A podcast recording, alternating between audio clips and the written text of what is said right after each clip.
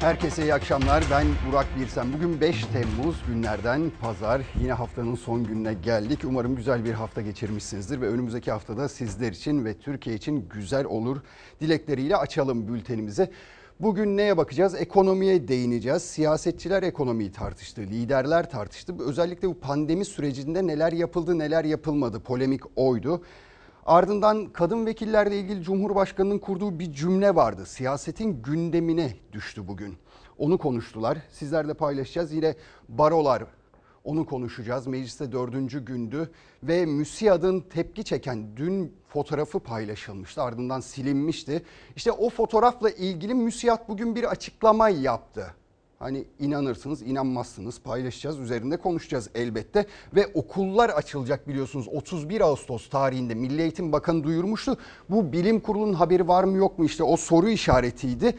Şimdi bazı detaylar var, gelişmeler var çok önemli onu da paylaşacağız ama önce şu verilere bakalım, bilançoya bakalım koronavirüsle ilgili. Dün 4 Temmuz 2020'nin rakamları bunlar. Ne var? Bugünkü dünkü test sayısı 48.248. Vaka sayısı 1154 yine binin altına inemedik. Vefat sayısı 20. Dünden bir fazla yanılmıyorsam önceki günden daha doğrusu. Bugünkü iyileşen sayısı 1214 ama şuna dikkat çekiyor Sağlık Bakanı. Bakın yoğun bakımdaki hasta sayısı 1093. Çok büyük bir rakam gerçekten de. Entübe hasta sayısı o da 378. Özellikle bu 3 şeyin düşmesi gerekiyor. Yoğun bakımdaki hasta sayısı, entübe hasta sayısı ve vaka sayısının özellikle düşmesi gerekiyor.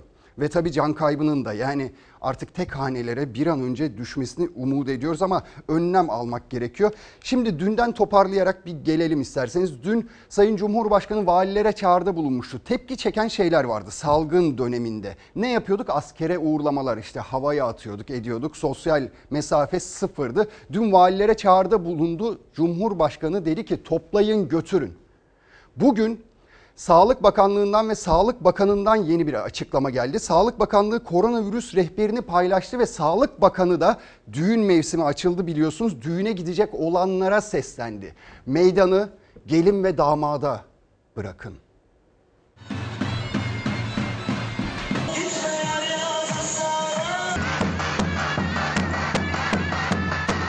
Salgın yokken bile olmaması gereken görüntüler bunlar. Düğünlerde sosyal mesafe kuralına uyan yok. Hatta yerden ağzıyla para toplayan bile var. Sağlık Bakanı Fahrettin Koca sosyal medyadan meydanı gelinle damada bırakın diyerek uyardı. Çünkü son tablo yine bir gün öncesine göre çok daha endişe verici. 24 saatte 1154 kişiye daha koronavirüs teşhisi konuldu. Hayatını kaybedenlerin sayısı da yoğun bakım ve entübe sayıları da arttı.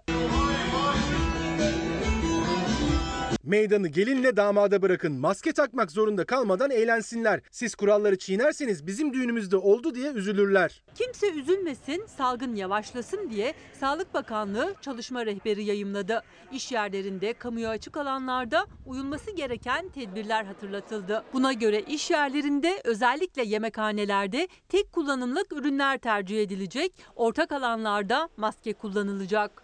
Park ve sahil gibi açık alanlarda ise en az bir metre sosyal mesafeyle yürünmesi gerekiyor. Koşanlar hariç herkesin maske takması öneriliyor. Maske takmamışsınız. Uyarılara rağmen kalabalıklarsa meydanları doldurmaya devam ediyor. Hem de sosyal mesafe kuralına uymaksızın. İstanbul'da İstiklal Caddesi'nde atlı polisler maske ve mesafe denetimi yaparken toplu taşıma araçlarındaki yoğunluk da farklı değil. Az geliyor. Çok sayıda gelmiyor yolcu minibüsleri. Bunu daha çoğaltmaları lazım. Her gün işe gidip geliyorum. Böyle bu yoğunlukta gidip geliyoruz. Esenyurt ve Fatih'te minibüsler denetlendi. 12 kişilik minibüsten 30'dan fazla yolcu çıktı.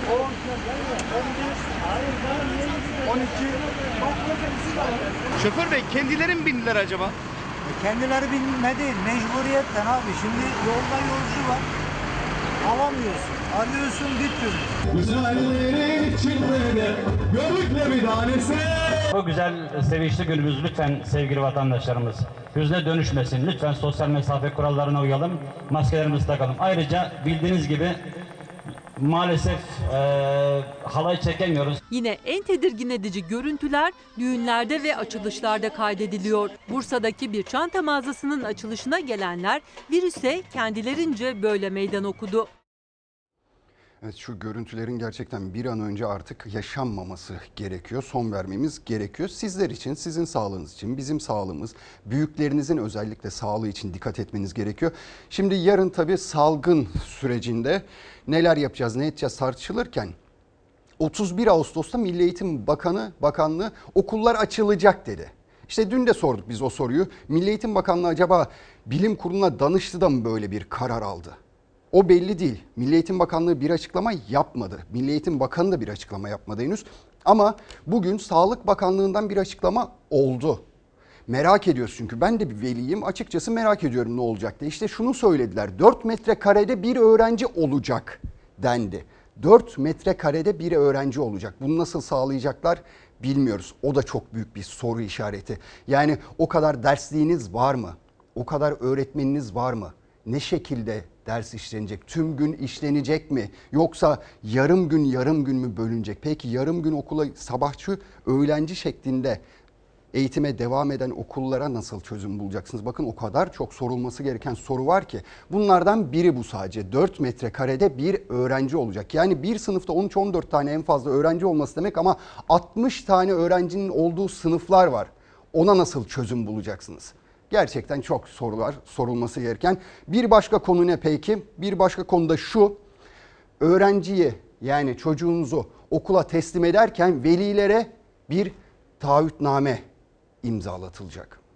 öğrenciler arasında 4 metrekareye bir öğrenci diyor. Şu anki öğrenci sayısı ve sınıfların metrekare hesabına baktığımızda bunun uygulanması mümkün değil. Sınıflarda 4 metrekareye bir öğrenci ya da görevli düşecek, öğretmenle öğrenciler arasında en az 1 metrelik mesafe çapraz oturma düzeniyle sağlanacak. Sağlık Bakanlığı okullarda zorunlu olacak düzenlemeleri açıkladı ama eğitim sendikaları uygulanamaz önlemler diyerek bayrak açtı. Öğrencilerin bir kısmını buna uydurduk.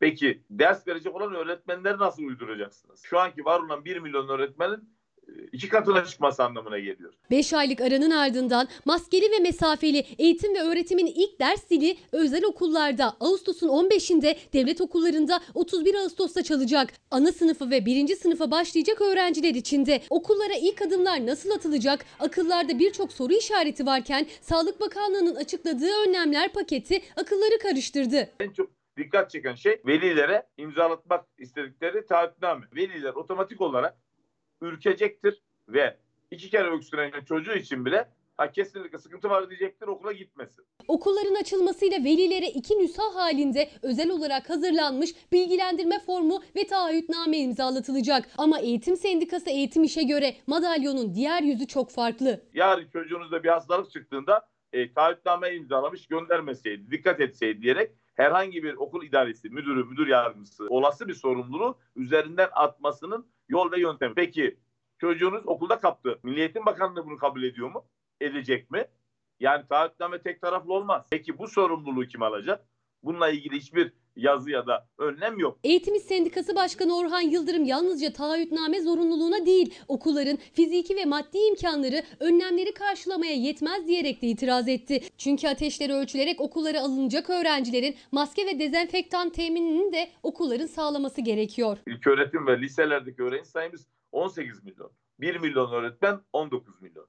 Hiç değiştirmesin. Günlük 20 milyon maske değişikliğinden bahsediyoruz. Bunun bile şu anda sağlanabilirliği söz konusu olamaz. Dezenfektan kullanımından bahsetmiş. E, Birçok okulun bunu sağlama imkanı da söz konusu değil. Sınıf ve odalar pencereler açılarak düzenli şekilde havalandırılacak. Teneffüsler sınıflar sıraya konularak düzenlenecek. Veli ve öğretmen toplantıları mümkün oldukça video konferans yöntemiyle yapılacak. Yönetmelikte velilerin de okullara girmesi yasak. Zaten bu maddeler uygulandığı anda gerçekten de okula öğrencilerin yarısı gelmeyecektir. Ancak o durumda 4 metrekareye bir öğrenci kuralını kısmen tutturabilirsiniz. Bakanlığın okullar için açıkladığı önlemler listesi daha çok tartışılacağı benziyor. 20 milyon maskeden bahsediliyor gerçekten. Yani buna yetişebilecek misiniz? Günde 20 milyon maske dağıtılacak. Bunu yapabilecek miyiz devlet olarak? Yani kusura bakmayın bu şeye bırakılamaz. Özel okulların inisiyatifine veya devlet okullarının kendi inisiyatifine bırakılamaz. Velilere bırakılamaz. İşte biliyorsunuz yani pandemi sürecinde aylarca maske bulamadı insanlar. Bir düşünün günde 20 milyon maske dağıtacaksınız. Yapabilecek misiniz gerçekten? O sınıfları ayarlayabilecek misiniz? Hadi özel okullar yaptı diyelim. Bazı özel okullar yaptı. Hepsi mümkün değil yapamaz. 4 metrekareden bahsediyoruz. Yapabilir mi? Mesela tuvaletlerin sayısı artırıldı mı okullarda? Milli Eğitim Bakanı'na sormak gerekiyor. Veya teneffüs alanları çoğaldı mı, genişletildi mi? Buna göre bir hazırlık yapıldı mı? Neler yapıldı? Yani Sayın Milli Eğitim Bakanı'nın bakın ben de veliyim, ben de çocuğumu göndereceğim okula. Önce beni ikna etmesi gerekiyor. Ben ikna olacağım ki o çocuğu okula göndereceğim. Başka türlü olmaz bir iş bu iş. Keşke Milli Eğitim Bakanı şu alınan önlemleri açıkladıktan sonra okulların açılma tarihini açıklasaydı da ya da şu tarih en erken bu tarihte açılabilir gibi ucu açık bir cümle kursaydı da biz bugün bunları konuşmasaydık ama anladığımız şu Milli Eğitim Bakanlığı herhangi bir icazet almadan bilim kurulundan yoluna devam etmiş. Şimdi şöyle bir şey ne yapacağız? Sakarya Hendek'e gideceğiz. Sakarya Hendek'te biliyorsunuz havai fişek pat, fabrikası patlamıştı. Canlarımız yandı orada. Ve 3 kişi kayıptı. İşte bugün kayıp olan o 3 kişiden ikisine daha ulaşıldı.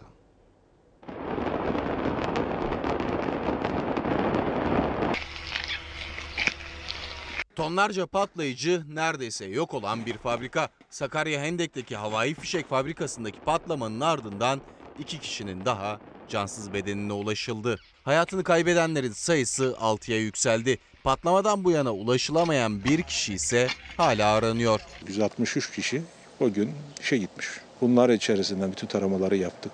Dışarıdan gelen, ziyaretçi olarak gelen olabilir mi? O ihtimal her zaman değerlendiriyoruz. Sakarya'daki havai fişek fabrikasında cuma günü yaşandı facia. Yangın söndürüldü, kurtarma çalışmaları başladı. Onlarca yaralı hastanelere kaldırıldı. İki gündür kayıp 3 kişi aranıyordu. İki cansız bedene daha 48 saatin sonunda ulaşıldı. DNA örnekleriyle kimlik tespiti çalışmaları yapıldı. Ailelerine haber verildi.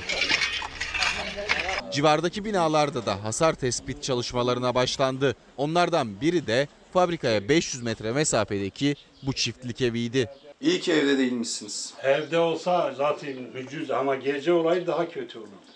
Burası fabrikaya 500 metre mesafede hasarlı araçların depolandığı bir yer olarak kullanılıyordu. Patlamanın etkisiyle yan taraftaki duvar tamamen bu araçların üzerine devrildi. Hemen arkamda bilgisayarlar var. Onlar da bu sağ taraftaki sehpanın üzerindeydi. Buraya kadar uçtular. Şans eseri patlama anında kimse yoktu evde. Hasar tespiti sırasında da zaten eve girilmemesi konusunda uyarıda bulundu ekipler. Fabrikaya aşağı yukarı 5-600 metre mesafemiz ağır hasarlı olaraktan tespit yapıldı. Mümkün olduğu kadar içeriye girilmemesini söylediler eee, ve boşaltın içerisine. İfade bu. Patlamanın şiddeti ortaya çıkan yeni güvenlik kamerası kayıtlarıyla da bir kez daha gözler önüne serildi. Fabrikaya 3,5 kilometre mesafedeki bir köyde böyle kaydedildi o anlar.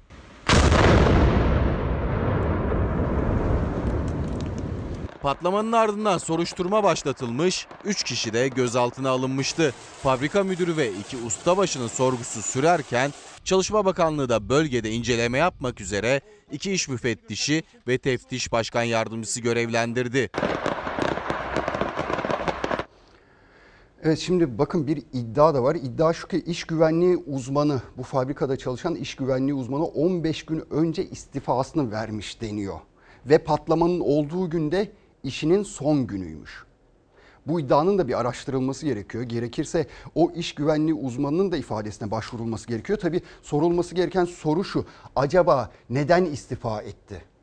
Acaba başka bir iş mi buldu? Daha iyi şartlarda bir iş mi buldu yoksa iş güvenliği uzmanı kendisi belli hatalar var, belli noksanlar var. Bunların giderilmesi gerekiyor dedi. Belki de yapılmadı, giderilmedi onlar ve ben de bu riskin altına girmem deyip de mi istifa etti? Bunların bir araştırılması gerekiyor. Dediğim gibi bu ciddi bir iddia bir bakmak gerekiyor. CHP Grup Başkan Vekili Engin Özkoç da bakın şöyle bir şey söylemiş. Binalar arası demiş 50'şer metre olması gereken mesafe burada 22 metreydi. Binalar arasında en az bina çatısının yüksekliği kadar duvar örülmeliydi. Burada yok demiş ve biliyorsunuz Sayın İçişleri Bakanı Süleyman Soylu dün ne demişti? 3 ay önce burayı denetledik demişti. İşte CHP'li Engin Özkoç'un da böyle bir iddiası var.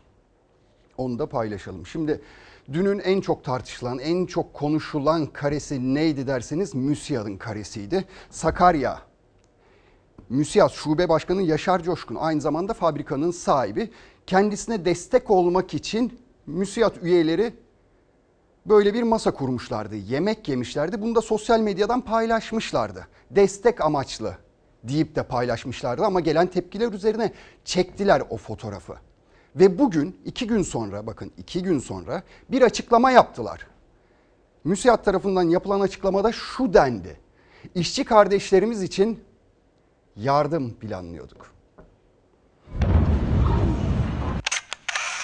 Taziye yemeği verilmeden, cenazeler topraklarına kavuşmadan ve o evlerde taziye yemekleri yenmeden fabrikanın sahibine moral yemeği neyin nesidir? Muhalefetin o sorusuna müsiattan yanıt geldi. Sakarya'da 6 kişiye mezar olan fabrikadaki patlamanın hemen ardından çekilen bu fotoğraf tepki çekmişti. Müsiyat Başkanı, şube başkanları ve üyelerinin bulunduğu yemeğin fotoğrafı fabrika sahibi Yaşar Coşkun'un yanındayız notuyla paylaşıldı. Müsiyat ise önce yayınlayıp sonra sildikleri fotoğrafı da ne zaman çekildiğini de yalanlamadı.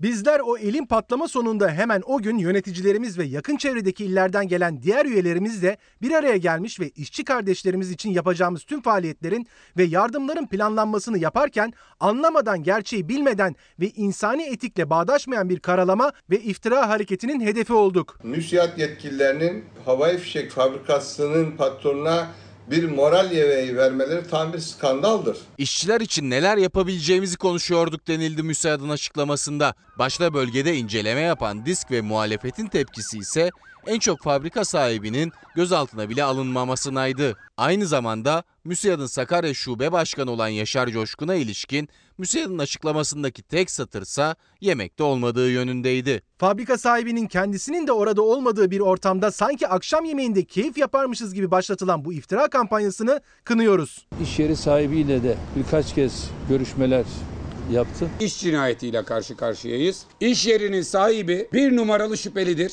Sadece CHP'den yükselmedi ses. Disk'te Cumhurbaşkanı Erdoğan'ın patlamadan sonra telefonla görüştüğü fabrika sahibinin soruşturulmasını istedi. Bu patlamadan hemen sonra Cumhurbaşkanı'nın fabrikanın sahibini, patronu arayıp da geçmiş olsun demesi manidar bir durumdur. Çünkü böylesi durumlarda öncelikle kamunun görevi olan gerekli soruşturmaların yapılmasıdır. Mart ayında burayla ilgili denetim gerçekleştirildi. Patlayıcı bir madde içerdiği sebebiyle. Bakanlık diyor ki biz Mart'ın başında bu fabrikayı denetledik. Evet belki denetlemiş olabilirler. Belki rapor tutmuş olabilirler ama peki bakanlığın denetim görevlileri bu fabrikadan gittikten sonra ne olduğunu takip ettiler mi?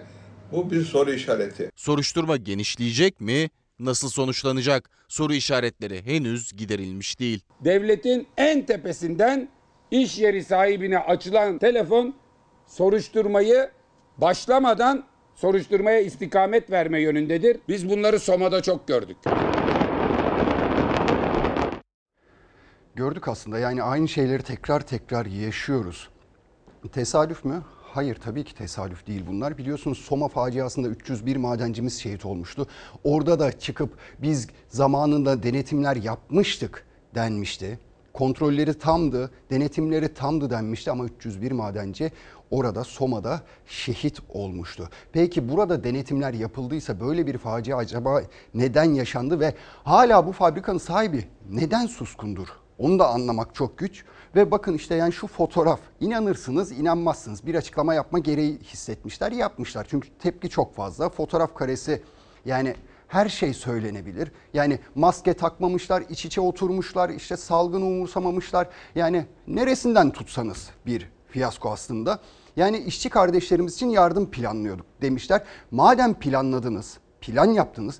Keşke şu fotoğrafı ne diye paylaşmıştınız? Fabrika sahibinin yanındayız notuyla sosyal medyada paylaşmak yerine keşke altına hayatını kaybeden işçilerimizin ailesini yalnız bırakmayacağız. Şu şu yardımı yapmayı planladık, görüştük, karar aldık ve başsağlığı dileğinde bulunarak bu fotoğrafı paylaşsaydınız bakın biz bugün bunları konuşmazdık. Siz de bu açıklamayı yapmak zorunda kalmazdınız ama zaten iki gün sonra yapılan bir açıklama ister inanır ister inanmazsınız deyip bu notu da sizle paylaşalım. Şimdi barolar tartışmasına geçeceğiz. Biliyorsunuz çoklu baro tartışması hala devam ediyor. Akıbeti ne olacak belli değil. Meclis Adalet Komisyonu 4 gündür çalışıyor. Baro başkanları meclisin kapısı önünde oturma eylemine devam ediyorlar. Hatta gece orada yatıyorlar. İçeri sokulmuyorlar.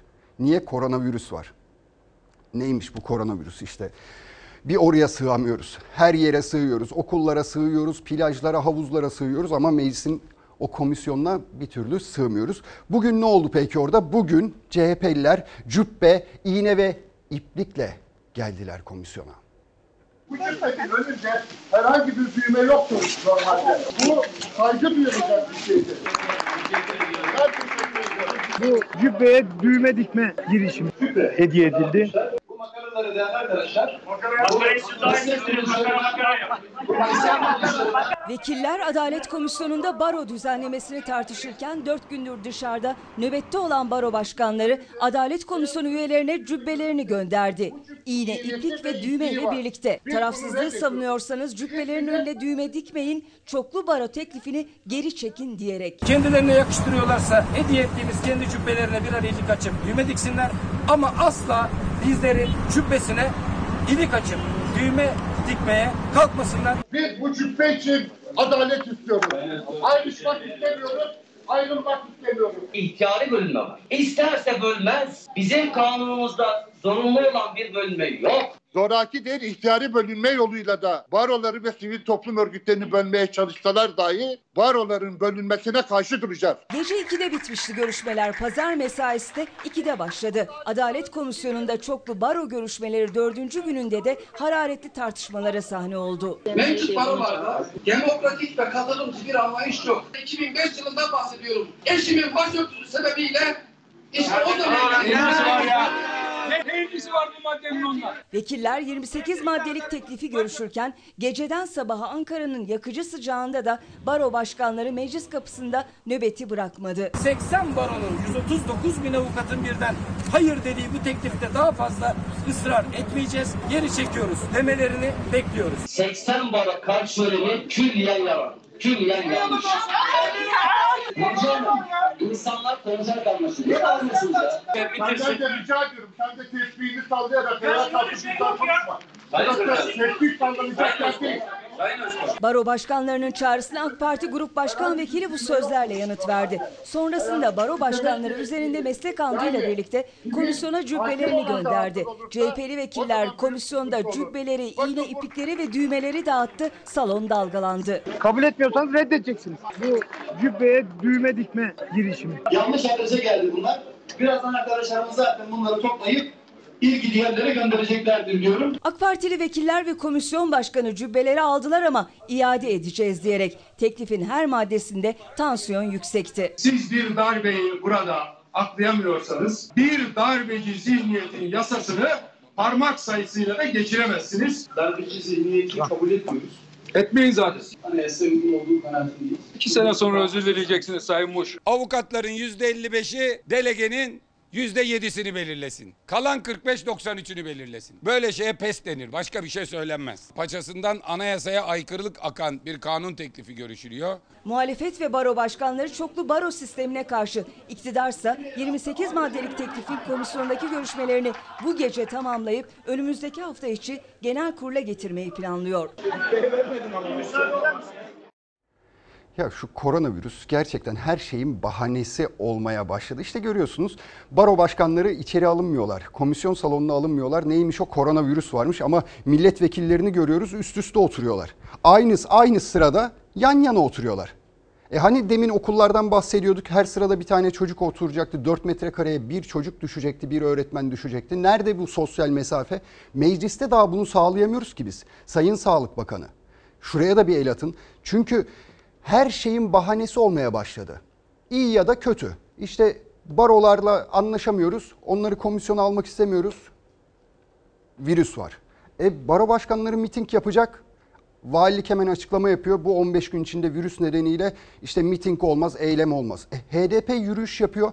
Geçeceği güzergahlarda hemen valilikler 15 gün süreyle buralarda yürüyüş ve miting yapılamaz diye açıklama yapıyor. Yani kusura bakmayın ama her şeyin bir bahanesi haline getirilmeye başladı bu virüs.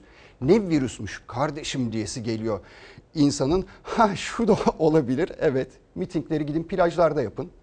O da olabilir. Plajlar açık değil mi? Yani orada serbest herkes yan yana dip dibe rahat gezebiliyor. Maksat şehrin içinde asfaltta yapmayın. Kumda yapabilirsiniz. Eh, öyle de olabilir. Şimdi nereye gidelim? Heh. Evet bir başka tartışma konusu Cumhurbaşkanı Erdoğan başlattı tartışmayı. Onun sözleri başlattı daha doğrusu. Şimdi ne diyeceksiniz bu? Sembolik, tane, bayan ve milletvekilleri kelimelerinin geçtiği bir cümle kurdu Sayın Cumhurbaşkanı ve tartışma öyle başladı. Sembolik de olsa bayan milletvekillerimizden hiç olmazsa iki tanesini alalım. Ne kadar gizlemeye çalışırlarsa çalışsınlar, söylemleri farklı da olsa zihin çoğu zaman dile vurabiliyor. Bir cumhuriyet kadını olarak kabul etmem mümkün değil. Sembolik, tane, bayan. Cumhurbaşkanı Erdoğan AK Partili kadın milletvekillerini bir açılışta sahneye davet ederken kullandı bu tanımlamaları. Tepki gecikmedi. İki tane geliyor. İki tane geliyor. İki kadın milletvekilinden, iki kişiden iki tane olarak bahsedilmesinde açıkçası yadırgadım. AK Parti zihniyetinin en üst makamdan itirafıdır. Demokrasiyi araç olarak görenlerin kadınlara verdikleri değer elbette sembolik, göstermeliktir. Ayrıca hatırlatayım insanlar tane ile ifade edilmez. Kartal Lütfi Kırdar şehir hastanelerinin açılış töreninde kurdele kesimi için başta Cumhurbaşkanı Erdoğan sahneye çıkan isimlerin önce hepsi erkekti. Cumhurbaşkanı bu görüntü sonrası mikrofonu aldı ve tartışma yaratan o çağrıyı yaptı. Sembolik de olsa bayan milletvekillerimizden hiç olmazsa iki tanesini alalım. 18 yıllık süreçte kadının Cumhuriyet tarihinde en fazla değersizleştirildiği ve kadına şiddetin en yüksek rakamlara çıktığı bir süreç olmuştur. Ravza Hanım nerede? Sayın Cumhurbaşkanımızın dün gösterdikleri incelikten dolayı bir kadın olarak müteşekkirim. Kadınların eksik olmasını istemedi. Sembolik de olsa iki kadın gelsin diye aslında kadına verdiği, kadına gösterdikleri değeri ortaya koyuyorlar. Sadece erkeklerden müteşekkil bir grubun sahnede bulunmasından rahatsız olan Sayın Cumhurbaşkanımız bu erkek egemen görüntüyü düzeltmek adına iki kadın vekili daha sahneye davet etmek istedi. Tepkilere cevap Cumhurbaşkanı'nın sahneye çağırdığı AK Partili kadın milletvekillerinden övgü dolu bu sözlerle geldi. CHP'li kadın vekiller de 15 gün önce AK Parti Grup Başkan Vekili Özlem Zengin'in AK Parti ve kadınlar hakkındaki sözlerini hatırlattı. Bu ülkede AK Parti gelene kadar kadın kelimesinin adı yoktu ya. AKP'den önce kadının adı yoktu diyenler AKP iktidarları döneminde aslında kadın gerçekten sembolik olmaktan öte gidemedi. Çünkü 17 bakandan sadece ikisi kadın, 81 il valisinden yine sadece ikisi kadın. Eğer Türkçe'de kelimelerin dişili erili olsaydı AK Parti dişil bir kelime olurdu. Bir kadın kelimesi olurdu. Kadın. Kadın tartışması iktidar muhalefet hattının sıcak gündemi. Evet yani keşke sembolik olarak değil de eşit olarak bulundukları yerde dursa değil mi kadınlarımız? Ama AK Parti milletvekili Özlem Zengin söylemişti. AK Parti'den önce kadın adı yoktu demişti. Şu anda da gerçekten adı var mı yok mu sembolik olarak var. Onu anladık. Sembolik olarak var. Ben söylemiyorum bakın Cumhurbaşkanı söylüyor Özlem Hanım. Ve ayrıca şimdi sembolik dedik ya şunu da paylaşayım sizinle. Dünya Ekonomik Forumu'nun 2020 cinsiyet eşitliği raporuna göre Türkiye 153 ülkeden 130. sırada. Kadının ekonomiye katılmasında 153 ülkeden 136. sırada. Diskin araştırması var. 2014-2019 yılları arasında işsiz kadın sayısı ne kadar artmış biliyor musunuz? 5 yılda %52 artmış. Ve sadece 2019 yılında bakın geçtiğimiz yıl eviyle ilgilenebilmek için yani çoluğuyla çocuğuyla vesaire ilgilenebilmek için işten ayrılan kadınların kadınlarımızın sayısı kaç biliyor musunuz? 500 bin. İşte buyurun sembolik böyle oluyor demek ki. Çok iç açıcı rakamlar değil ama paylaşmak gereği duydum ben de sizlerde. Şimdi bugün acının yıl dönümü 27. yıl dönümü. Başbağlar katliamı Erzincan'ın Başbağlar köyünde 5 Temmuz 1993 tarihinde terör örgütü PKK sivilleri katletmişti. 33 kişiyi şehit etmişti. 33 cana kıymıştı. Bugün 27. yıl dönümünde acılar hala taze. Şehitlerimiz anıldılar. Biz de onları anmak istedik. Bir kez daha rahmet diliyoruz kendilerine. Acılı ailelerine de başsağlığı tekrar tekrar diliyoruz. Sabırlar diliyoruz. Şimdi Sağlık Bakanı bugünün rakamlarını açıkladı. Salgın rakamlarını açıkladı. 5 Temmuz'un rakamları. Nedir? Bugünkü test sayısı 46.414. Vaka sayısı 1148. Hayatını kaybedenlerin sayısı 19 dün 20 idi. Bir azalma var.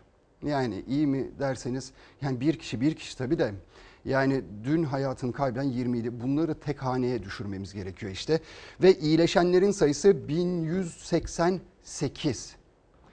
Yeterli mi? Pek fazla değil. Şunu da söyleyelim hemen. Vefat edenlerin toplam sayısı 5225.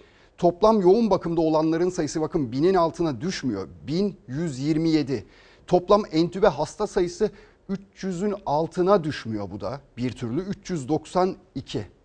Dün dünün rakamları bu. Dün yoğun bakım kaç kişi bir daha söyler misiniz? 1093. Bugün yoğun bakım sayısı bakın artmış. 1093'ten 1127'ye çıkmış. Gerçekten çok fazla. Entübe 378 dün yine entübe hasta sayısı artmış. Yani solunum cihazına bağlı olan hastalarımızın sayısı artmış maalesef. 392'ye yükselmiş 378'den. Yani rakamlar alarm veriyor aslında. Çok dikkat etmemiz gerekiyor. Sağlık Bakanı'nın uyarılarına kulak vermemiz gerekiyor. Tedbirli davranmamız gerekiyor. Şu okulların meselesinde Milli Eğitim Bakanı'nın bize güzel bir şekilde açıklaması gerekiyor. Rakamlar ortada Sayın Bakan. Şimdi ekonomiye bir bakalım. Siyasette bugün ekonomide tartışıldı. Sayın Cumhurbaşkanı rakamlar verdi. Bayağı bir rakam verdi. Vatandaşa işte 24 milyar lira kaynak aktarıldı dedi. Bu salgın sürecinde, pandemi sürecinde ve ardından şöyle bir cümle kurdu. Sıçrama sürecine geçtik dedi. Kendisine kim cevap verdi? Ana muhalefet lideri Sayın Kemal Kılıçdaroğlu cevap verdi. O da dedi ki 1 milyon 700 bin iş yeri bu pandemi süreci içinde kapandı. Ülkemizin sadece toparlanma değil, onun da ötesinde çok büyük bir sıçrama sürecinde olduğunu yavaş yavaş herkes kabul etmeye başladı. Rahmetli Özal esnaf için derdi ki orta direk. Şimdi orta direk diye direk kalmadı. Cumhurbaşkanı Erdoğan ekonomik durum için toparlanma bitti, büyük sıçrama sürecindeyiz dedi. Çizdiği tabloya CHP lideri Kılıçdaroğlu orta direk kalmadı diyerek itiraz etti. Sayıların düellosu başladı. Yaklaşık 1 milyon 700 bine yakın e, iş yeri kapandı. Lokantaydı, manavdı, kahvehaneydi. Bu yılın ilk yarısında sanayi siciline 7 bine yakın yeni işletme kaydoldu. Sadece Haziran ayında 1421 yeni sanayi işletmesi kuruldu. İki lider de aynı konularda konuştu ama ortaya konulan sayılar arasında fark büyüktü. Cumhurbaşkanının ekonomide salgın öncesi olduğu gibi sonrası için de iyi gidişata vurgu yapan sözlerine CHP lideri tablo kötü, oklar aşağı yönde dedi. Her cümlede karşı karşıya geldi iki isim. Sanayicimizden esnaf ve sanatkarımıza toplumun her kesiminin yanında olduk. Esnaf geçen şunu söylüyor. Ya 40 yıldır bu devlete vergi veriyorum 40 gün bana bakamadı diyor. E, evet 40 gün bakamadı. Doğrudan milletimizin cebine aktardığımız kaynak tutarı 24 milyar lirayı geçti. Devletin 3 ayda ödediği faiz 38 milyar lira. Bunun yarısıyla bütün bu işlerin tamamını yapmak mümkün. Bir avuç faizciye ödüyorsun 38 milyar lirayı ama 1 milyon 803 bin esnafın sorununu çözmüyorsun. CHP lideri faiz için ödenen milyar dolarları gündeme getirdi. Erdoğan'dan cevapsa Tokat'tan Siirt'e kadar uzanan yeni hizmete alınan hidroelektrik santrallerin toplu açılış töreninde geldi. Çevrecilik ve benzeri kisveler altında yaygaraları dikkate almadık, almayacağız. Çünkü yerli ve yenilenebilir enerjideki her bir puanlık artış cari açığımızın kapanmasına 100 milyon dolarlık katkı sağlıyor. Şimdi Cumhurbaşkanı toparlanmadan sıçrama sürecine geçtik diyor. Demek ki ekonomimiz iyi. Peki size soralım ekonominiz gerçekten iyi mi? Ya da devletin durumu nasıl? Yani yardım yapılıyor, o yapılıyor, bu yapılıyor falan deniyor da siz o yardımları hissediyor musunuz? Ya da devletin kasasında ne kadar para var bunu biliyor muyuz? Bakınız şöyle bir şey söyleyelim size. Mecliste geçen hafta bir kanun teklifi kabul edildi. Nedir o diyecekseniz özel tertip devlet iç borçlanma limiti. Açacağım merak etmeyin. %3'ten %5'e yükseltildi. Ne demek bu peki? Hazine piyasadan 21 milyar 640 milyon lira daha fazla borç alabilecek. Bakın kasada o kadar para yok ki. 99 yılında bu limit yüzde 98'e kadar 98'e kadar yüzde birdi. 99'da yüzde 3 oldu. Şimdi yetmedi. Çünkü para yok. 21 milyar daha borçlanabilmek için bu limit yüzde 5'e yükseltildi. Hazinenin kasasında para yok anlıyoruz bunu buradan. Ve bakın ihtiyaç ak- akçesi geçen yıl 40 milyar lira hazineye devredilmişti. Yine Merkez Bankası'nın 30 milyara yakın karı hazineye aktarılmıştı. Ama hazıra daha dayanmıyor. Ya da vergileri artırıyor hükümet. Diğer devletlere bakıyorsunuz şu pandemi sürecinde ne yapıyorlar? Alım gücü artsın diye vergileri düşürüyorlar. Vergi oranlarını düşürüyorlar ama işte biz daha geçen günlerde, geçtiğimiz günlerde 400'den fazla gümrük ürününe ek vergi koyduk. Ve şu anda bazı ürünlerde ÖTV, KDV oranlarını yükseltmeye başladık. Ne kadar devam edecek bilmiyoruz. Şimdi sizin durumunuz nasıl dedim ya. Buradan bakıldığında pek iç açıcı görünmüyor. Neden diyeceksiniz? İşte evlenmeye başladı insanlar. Düğün sezonu açıldı. Alışveriş yapıyorlar ama hesaplı olsun diye hesaplı olsun diye artık ilk el değil. Gidip sıfır eşya almıyorlar. Alamıyorlar. İkinci ele sarılıyorlar. İki ay kullanım süresi olmuş. Ee, getirip bize satıyorlar yani, yani senetle alıyorlar. Para çevirmek için satıyorlar. İhtiyaç var, para mı yok? İhtiyaç var paramız yok evet. Nasıl peki fiyatlar? Fiyatlar ikinci eller uygun ama sıfırlar almış başını gidiyor. Düğün sezonu açıldı. Maskeli, mesafeli düğün hazırlıkları da hız kazandı. Yeni ev kurmanın bedeli ise salgınla beraber daha da arttı. %20 civarında zamlanan sıfır beyaz eşyalar ilgiyi ikinci ellere kaydırdı. Sıfırdan çok ikinci el ama ikinci elinde daha eski modellerini almaya çalışıyorlar. İnsanlar artık dediğim gibi günü kurtarmanın peşinde yani. İki yıl önce alınmış sıfır olaraktan. Şu an bir yıla yakın servis garantisi devam ediyor hala. Fiyat normal sıfır olaraktan 3300 lira civarında. Bizdeki fiyatı da 1800 TL. Peki e, garantisi devam ederken niye satma ihtiyacı duyuyorlar bu ürünü? Ya maddi durumlarından Birçok ikinci el beyaz eşya ürünleri aslında sıfırına yakın diyebiliriz. Çünkü çoğu ihtiyaçtan satılıyor. Kimi işsiz kalıp buzdolabından, çamaşır makinesinden vazgeçti. Kimi de parayı nakite çevirebilmek için krediyle buzdolabı, çamaşır makinesi, bulaşık makinesi alıp satmak zorunda kaldı. Yenilemek ya da bir üst modelini almak için değil, sadece geçinebilmek için bile evindeki eşyasını satmak zorunda kalanlar da spotçuların kapısını çalıyor. Eskiden mesela adam yenilemek için satıyordu. Şu anda öyle bir olay yok. Daha gidiyorum eve bir aylık, iki aylık ürünler satılıyor yani. Evindeki eşya ihtiyacından dolayı satan çok insan var. Biz eee, onu 1000 liraya aldık. Peki ne kadara satacaksınız? Maksimum 1200 lira. Özellikle son dönemde ikinci el beyaz eşya ürünlerine talepler arttı. Bu ikinci el buzdolabının fiyatı 3500 lira ama sıfırını almak isterseniz buzdolabının fiyatı 7000 liraya kadar çıkıyor. Ne kadar zamandır kullanıyordunuz beyaz eşyalarınızı? 10 sene oldu 10-12 sene oldu. Evet artık değiştirmek zorunda kaldık.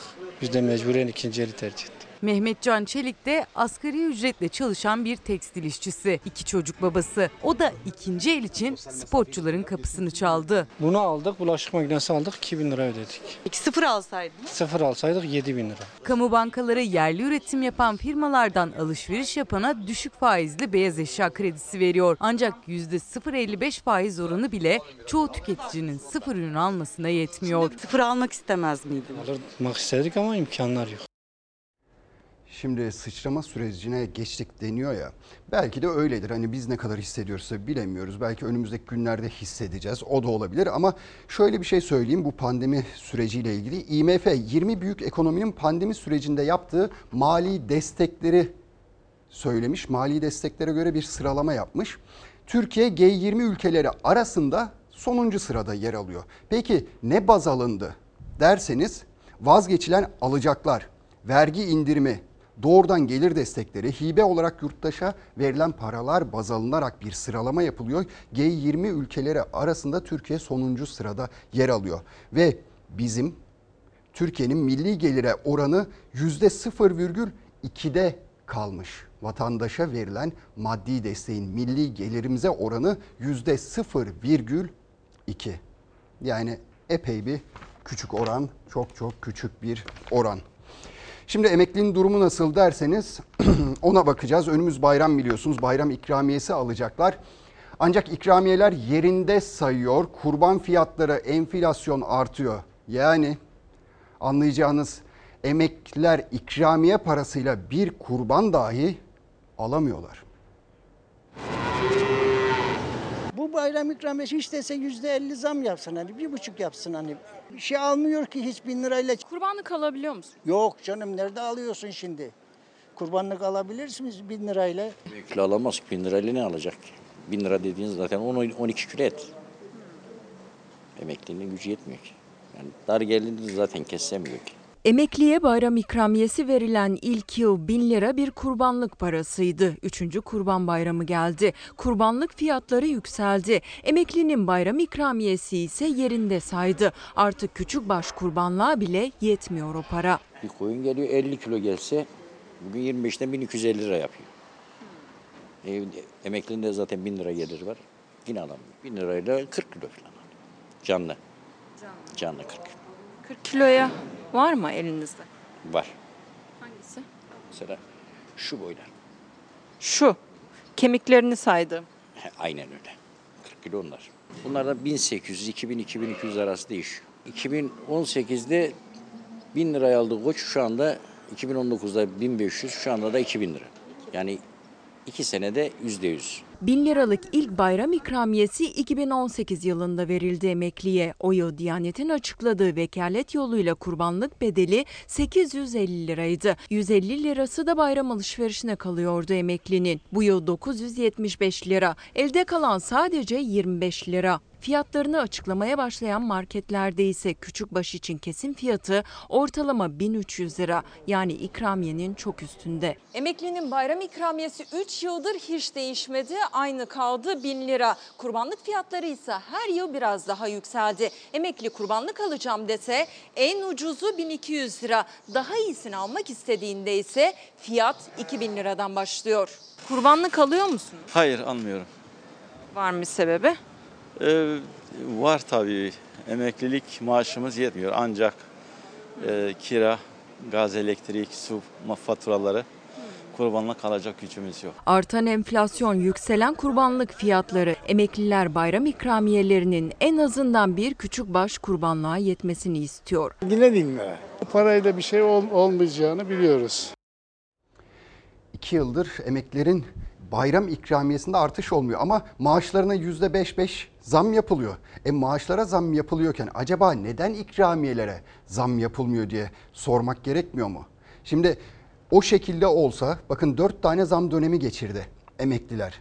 Eğer maaşlarla beraber ikramiyeye de zam yapılsaydı eğer yaklaşık 200 lira artmış olacaktı. Belki 250 lira artmış olacaktı üst üste koyduğunuz zaman. Yani 1200-1250 lira civarında bir emekli ikramiyesi alıyor olacaktı emekliler.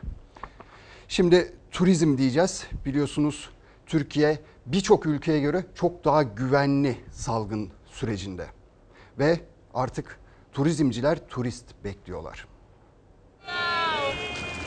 Bence yabancı konuklar için Türkiye çok güvenilir bir ülkedir.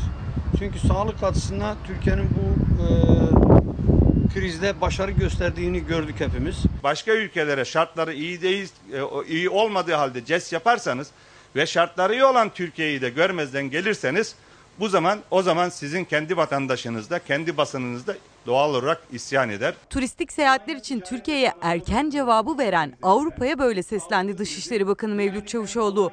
Ukrayna ise Kiev'den 183 kişilik ilk turist kafilesini gönderdi. Muğla Dalaman'da turistler alkışlarla lokumla karşılandı. 1 Haziran itibariyle normalleşme süreci kapsamında iç turizm hareketlenmeye başladı. 4 Haziran'da da ilk yabancı turist kafilesi Türkiye'ye tatile geldi. Artık her hafta Ukrayna Kiev'den turizmi canlandırmak adına 5 uçak gelecek. Kültür ve Turizm Bakanı Mehmet Nuri Ersoy da yabancı turisti ağırlamak için Dışişleri Bakanı ile beraber çalışmalarını hızlandırdı.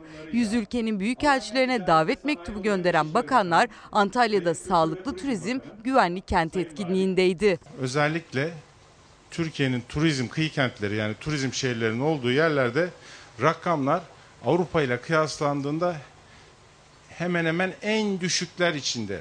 Bakan Ersoy Türkiye güvenli rota dedi, sahil kentlerinde koronavirüs vakalarının az olduğunu söyledi. Turizmci Turgut Torunoğulları'na göre de salgının yarattığı ekonomik kayıp nedeniyle Avrupa Birliği turizmde para akışının üye ülkeler arasında kalmasını istiyor. Bugün Avrupa e, birçok ismi bile ismini bile hatırlamayacağız olan ülkelere turist gidebilir, misafir gidebilir diyor ama Türkiye gidemez diyor.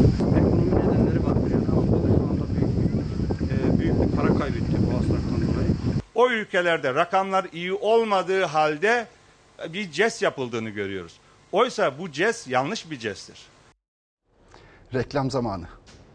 Fox Ana Haber Bülteni'ni burada noktalıyoruz. Bizden hemen sonra Türk sineması Cafer'in Çilesi var. Yarın akşam saat 19'da Gülbin Tosun sizlerle birlikte olacak. Güzel bir hafta geçirirsiniz umarım ve yeniden buluşuncaya dek umuyorum ki yüzünüzü güldüren güzel haberler alırsınız. Hoşçakalın.